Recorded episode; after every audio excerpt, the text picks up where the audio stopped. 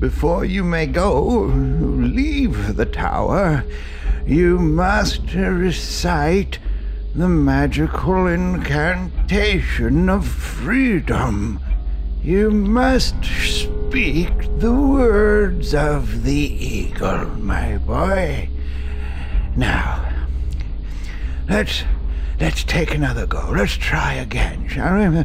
Go, go on, go go ahead. Give it all you've got. Uh, uh, Glodak, Farnham, and us, Catalo, Mardak, Mardak, and us, Catoli? Cat- Oh, you, you blundered it again, my boy. No, no, there's, there's no Catoli. It's, that's not even a word in any tongue that I know of. You've got to remember. Remember the words. See through them. The key is not to memorize each individual thing, but to understand the language with which magic flows through you. Now, now, try again. Let's focus. Conceptual comprehension, my boy. Now, not simple memorization, and then you will recall. Now, let- let- let's have a go at it. Come on, now, come on. Uh, Fernal, no.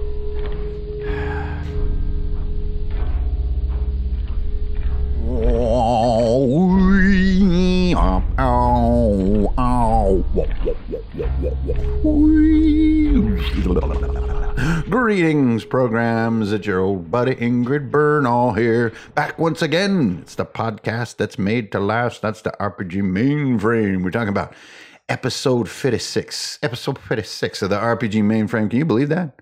I think I say that just about every episode. I was like on episode three, and I'm like, can you believe it's episode three? Anyway, welcome back, everybody, to Rune Humeria. This is the Upper North, the great distant steppes of tundra from which the RPG mainframe sends its cryptic signal to the world. hey, nice to have you guys back for this episode. This one, we're going to get practical. So lately, I've been thinking a lot about value, the value that's going into what I put out into the world, especially for my number one people's my shield wall, and that is none other than you, my patrons over here. You guys taking care of me, making my insane future possible. We're going to be hearing more about that in the coming months.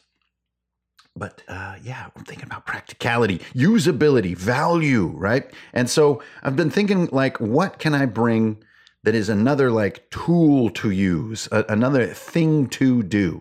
Not necessarily musings and thoughts and opinions, which sometimes can be make for a good podcast, right? But actual usable technique. This has really been on my mind lately. A, a huge amount of the volume of sort of what I have done in the past and how it has informed my design decisions and flippity flap.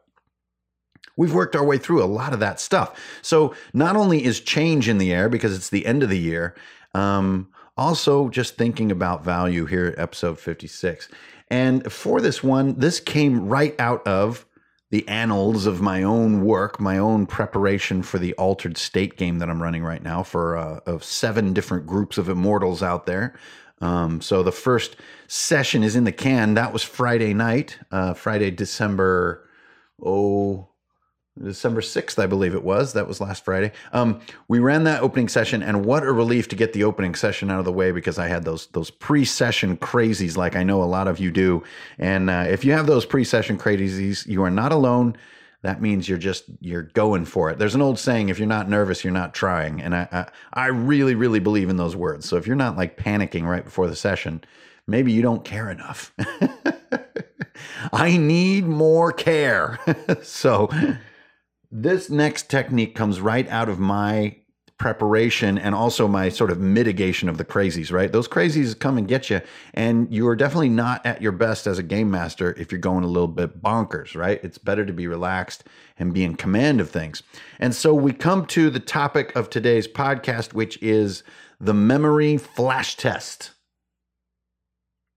Now, every time that you're preparing material or designing material, there's a lot of cool notes involved, right? You have arrows pointing at things, you have circles and boxes, you have notations for how dice are going to work, how many monster, uh, how many actions a monster might have, maybe how many hit points a monster is going to have, what the disarming procedure is for a trap or a locked door, or what the motivation is of an almost unbeatable villain, right? All these things, you have cool notes in your book, and this is the very stuff of our hobby. This is the fun that you have late at night sitting on the couch and just sort of playing with ideas and taking notes on those ideas. So that part will forever remain untouched as one of the cores of our hobby.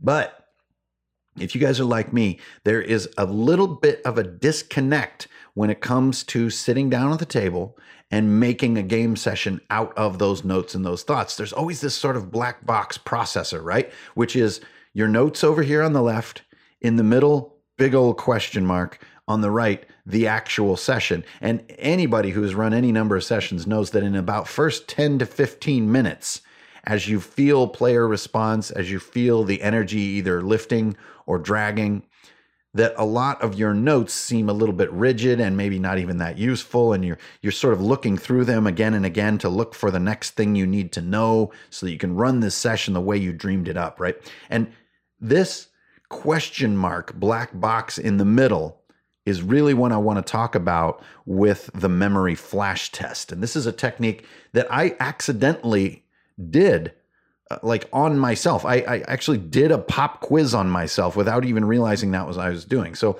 let me lead you through how I reached it and then how you can do it in your own practice. So when I was creating the first portion of the Birthday Boy Living World game, which now we're we're into, right? That first session is behind me, so now I'm in the thick of it. But when I was in that preparation phase, which was about a 3-week preparation phase, there's a lot of loose ends and a lot of unknowns, but what the characters are going to be like, how they're going to respond to certain things, if things are going to hit at the table and feel cool, or if they're just going to kind of be missed, if insignificant details get over exaggerated, and all these possibilities. You guys know how this feel. So I'm going through and I'm trying to get a sense for what the really the working data is here. And by working data, I mean like the key facts, the key sort of mechanical concepts I have, some of the key encounter elements that I really want to run to stretch my legs a little bit as a game master and to thrill these players, right? And so what I wound up doing in my journal, and it seems a little bit silly now, but I would title my page, right? It would be called Birthday Boy. And then I'd start numbering it. And I was on like V.5. So this is like my fifth page of just trying to take notes on what the hell this idea is that I'm having and how players fit into it. And then a few days would pass and I'd go off and because the nature of my sort of daily life, you know, I'd have a project come up maybe for a um, you know, for another publisher who wants some art or wants a little bit of writing, or maybe I have, you know, you guys are online and we break out into a dope conversation, or maybe me and Alex are working on altered state or who knows what, or you know, I'm off drinking beer for for grins, right? Either way, a couple days later, I come back to my journal. I'm like, "Ooh, I need to get this birthday boy thing locked down. I'm just not sure what the hell I'm doing." And instead of going back to the notes I had and then just trying to understand them, I just start over again. I just put at the top of the page, "Birthday boy, this is attempt 6." Right? And just come at it as if I had never written a single word on this entire topic. And then I just kept doing that. This process repeated 11 times. 11 times. But here's the thing by the time I got to that last page, I didn't call it Birthday Boy 11. I, I, realized I think I have a command, a conceptual command of this material. So I put my title up top, Birthday Boy, and then I have a cool subtitle, which now I'm not going to reveal because it kind of changes from session to session, and I'm keeping all this very under wraps. And then I just go bullet, bullet, bullet, bullet, bullet, bang, bang, bang, bang, bang, and I'm done. Now, in my brain, I know that I have a lot more loosey goosey spaghetti and meatballs thoughts about any given b- bullet, right? But my ability, and this is the key here with this idea, my ability to just nail out that page to just bang it out without any hesitation, without any chin scratching, without even really very complex notation, right? These bullets are short. The ability to do it means that I have that command of the material. And I think this is the essence of the memory flash test. And then I said to myself, this 11th page, this is something worth talking about. This is the memory flash test. And so I want to invite you guys to try is as a procedure in your notes, rather than writing notes and then treating them as if, wow, I wrote those. I need to, you know, play from those. I need to consult those. What I would invite you to try is to pretend that that's all behind you now, that that you are you are writing and losing your work. And it's just you write it and then it's gone again. And then you write it and then it's gone again. And then you sit down and you say, okay, I'm feeling pretty confident in my command of this material. This is the next session in five or six bullet points. Boom, boom, boom, boom, boom. Then you sit and think, like, is that everything I wanted to cover with all this sort of unspoken nuance and unspoken improv and unspoken detail?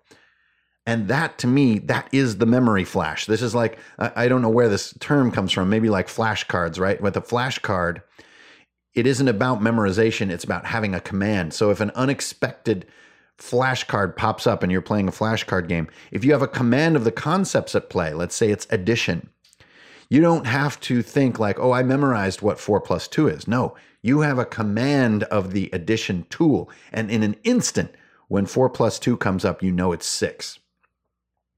This is the same type of thinking I want you to apply to your session prep. Rather than, I have a brilliant set of notes here, I have a couple really neat monster uh, mechanical ideas, right? Like this monster can take three actions, and his third action is always a recovery, something simple like that. Or this monster is different because he's almost undefeatable.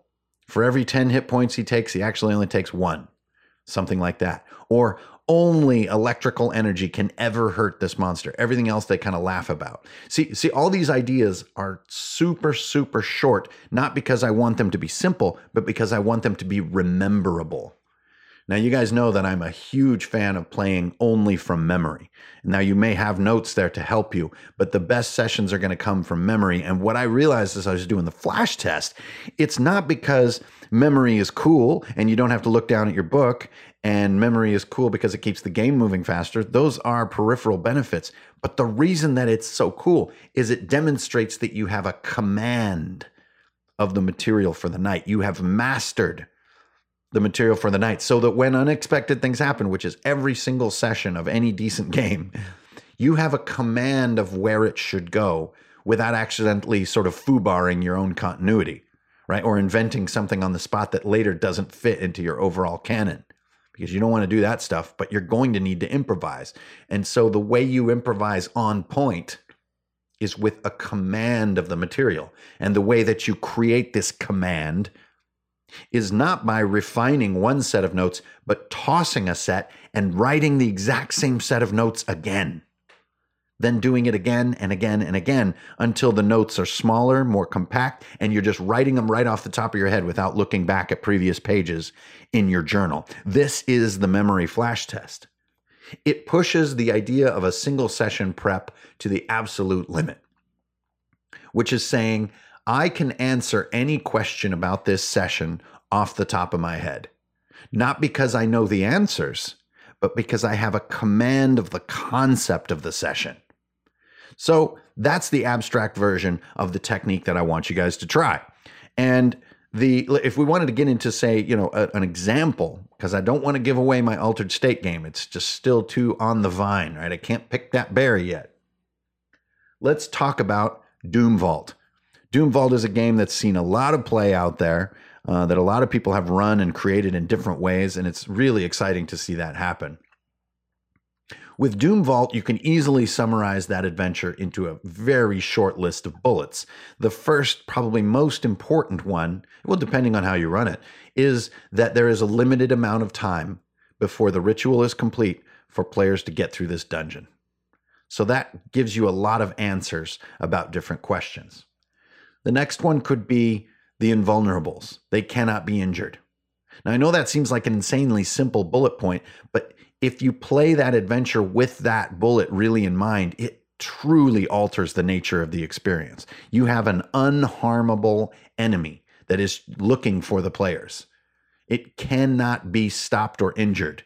And that is a huge part of how this particular adventure pressures players. The next one could be monks are out and about. Or these are deadly monks, something like this. This is kind of the, the, the terminology that I would write in. And those two bullets are very different. Monks are wandering about, to me, as a bullet point says, okay, just treat these guys as single hit point pushovers, but they come in numbers and they're kind of always appearing here and there. But if I say the monks are deadly, this could mean they always do ultimate when they stab you because they have poison on their blades. Or maybe they do double. They just, you know, roll 2d6 when they stab you because they hit you twice, like that, ah, right? I don't necessarily need to write down every single mechanic, but believing in the detail about how I write these refined bullets lets me come up with a way that's going to fit in the moment and nothing is broken. Nothing is crazy. I don't accidentally create this or forget that. I let it all live inside these bullets. The next one could be at the big statues, the ray is deadly. Something like this, right? And so this this calls back to a bunch of memorized data that I have about Osric's Gate, right? There's these rays that shoot out of these statues and always make them super deadly. It's dex save to dodge or drop right? This is less for me to write and more for me to create in the moment. Maybe they've been through hell at that point in the adventure and I actually want to scoot them through. And so my bullet point that says the rays are deadly from the statues can be nerfed quite a bit because they've already been through hell in the adventure. And then in a different version, it's been way too easy. So when I read that next bullet, the rays are deadly from the statues, I'm going to make these things insanely deadly. But what it does is it gives me freedom to function in the moment while covering the key things that make this session what it creatively is intended to be. And so you see, like even the final encounter, right? Destroy the crystals to power down the ritual. That could be the bullet. This is the sort of the final battle. There is so much data that could be written on how to describe a final battle like that to make it interesting and mechanically detailed and to have that feeling of real truth behind it that players love, right? But the command of the ideas of that battle, to me, is more important than any given mechanical write out that you could do, especially when it comes to like looking at your journal and looking back up and reading and searching and all and that its effect on the game. I can tell you that this is a bit of an epiphany for me because for so long I have shaken my head a little bit at a lot of uh, 5e that I played online or, or, or watch play online because 5e has such uh, uh, wildly detailed write-outs and stat blocks, right? And then I see doing people doing actual play, and almost none of that ever comes into the game. So on the one hand, you could be like, "Well, poo-poo on you. You're not really even playing 5e. You're actually just playing D20 rollover improv." But I think what I'm seeing, if I let go of my critique of 5e, is this very thing being done is that you're trying to capture the conceptual command of a scene, not its mechanical detail. And I think, if anything, this is just another argument for why in depth mechanical write downs in systems are of limited utility. They make your eyes cross. They kind of kind of wear you out, and then you wind up not even truly using them as written come game time. And if you do use them as written, the time required to look up and down at it starts to eat you up. I could levy this critique at my own monster designs in the ICRPG core. How many of us playing ICRPG are really have a monster entry open and are reading it as we're playing? I would argue very few. And in my mind, what that means is that even my monsters are a bit overwritten. And in that overwriting, you can lose sight of the conceptual command. Because you're like, ah, okay, this goblin's just a goblin, because you have like this sort of conceptual fatigue and you miss the one concept that really matters. A, great example here is I would imagine the, the goblins from 5e. In my mind, I only remember one thing that matters, which is that they hide as a free action. They can have any number of hit points, they can have any weapon, any armor, magical abilities, anything. But what matters to make them a goblin is that they hide a lot and they hide instantly. That's a, a conceptual command of what makes the, go- the goblin unique, not a clinging to some specific stat or mechanical design. And what this gives me is not just my improv capability at the table, it also gives me a far more compact way to keep notes. So let's say I'm playing 5e and I'm getting ready to spring some goblins. My bullet is goblins always hide. That's it. All I need is a little mnemonic device to remind myself, oh, yeah, they have that free hide mechanic. And other than that, yeah, they all have five hit points and they all do 1d4 with their little, you know, wooden daggers. right? I get to improv the rest. You could even make a bullet point say super fast, which could mean two or three actions. Or you could just write down, you know, has two actions, always hides.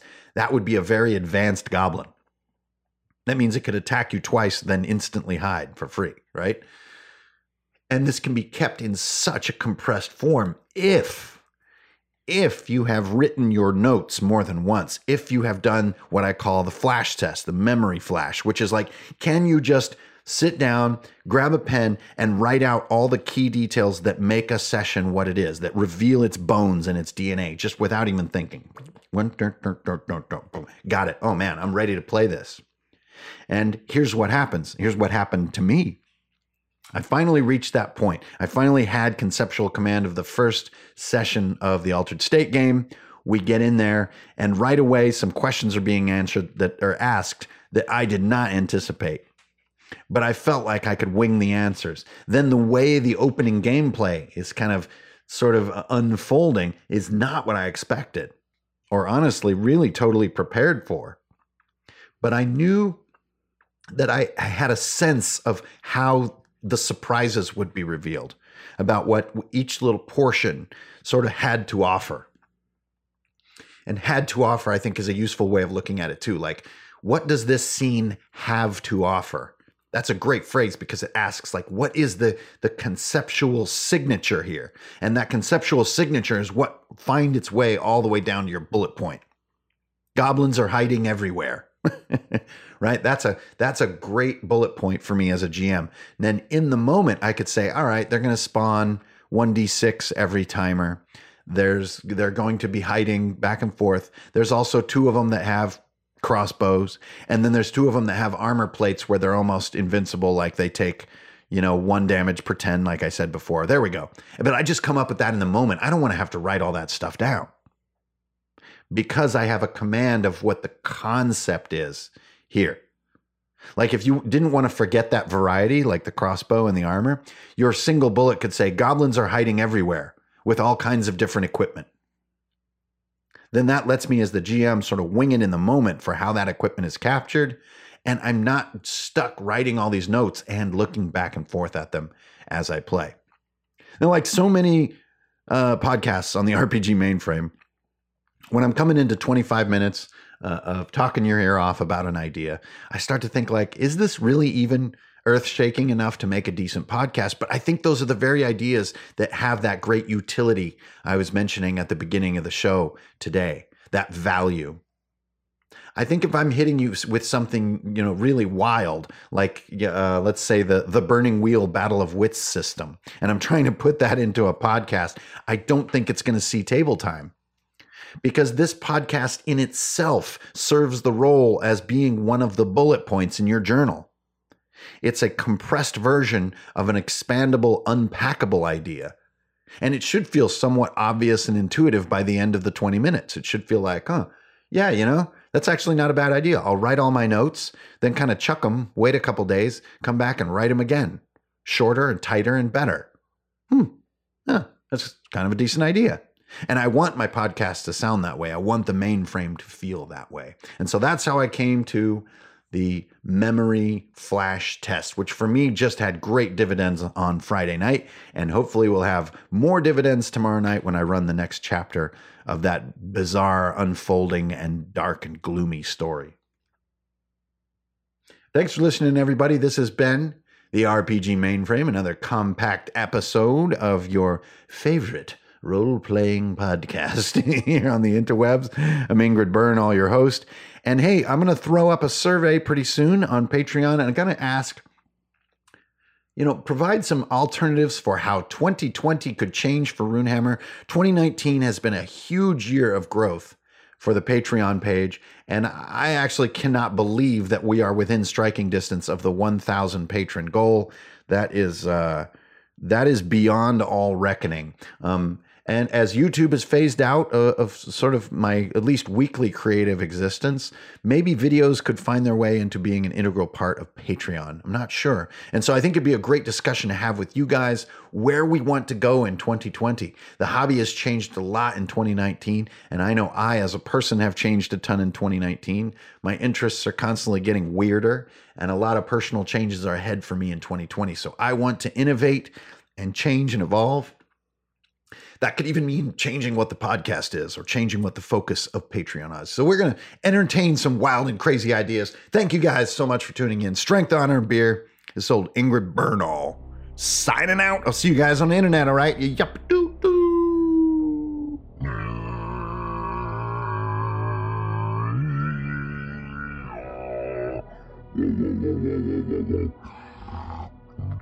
Mm-hmm.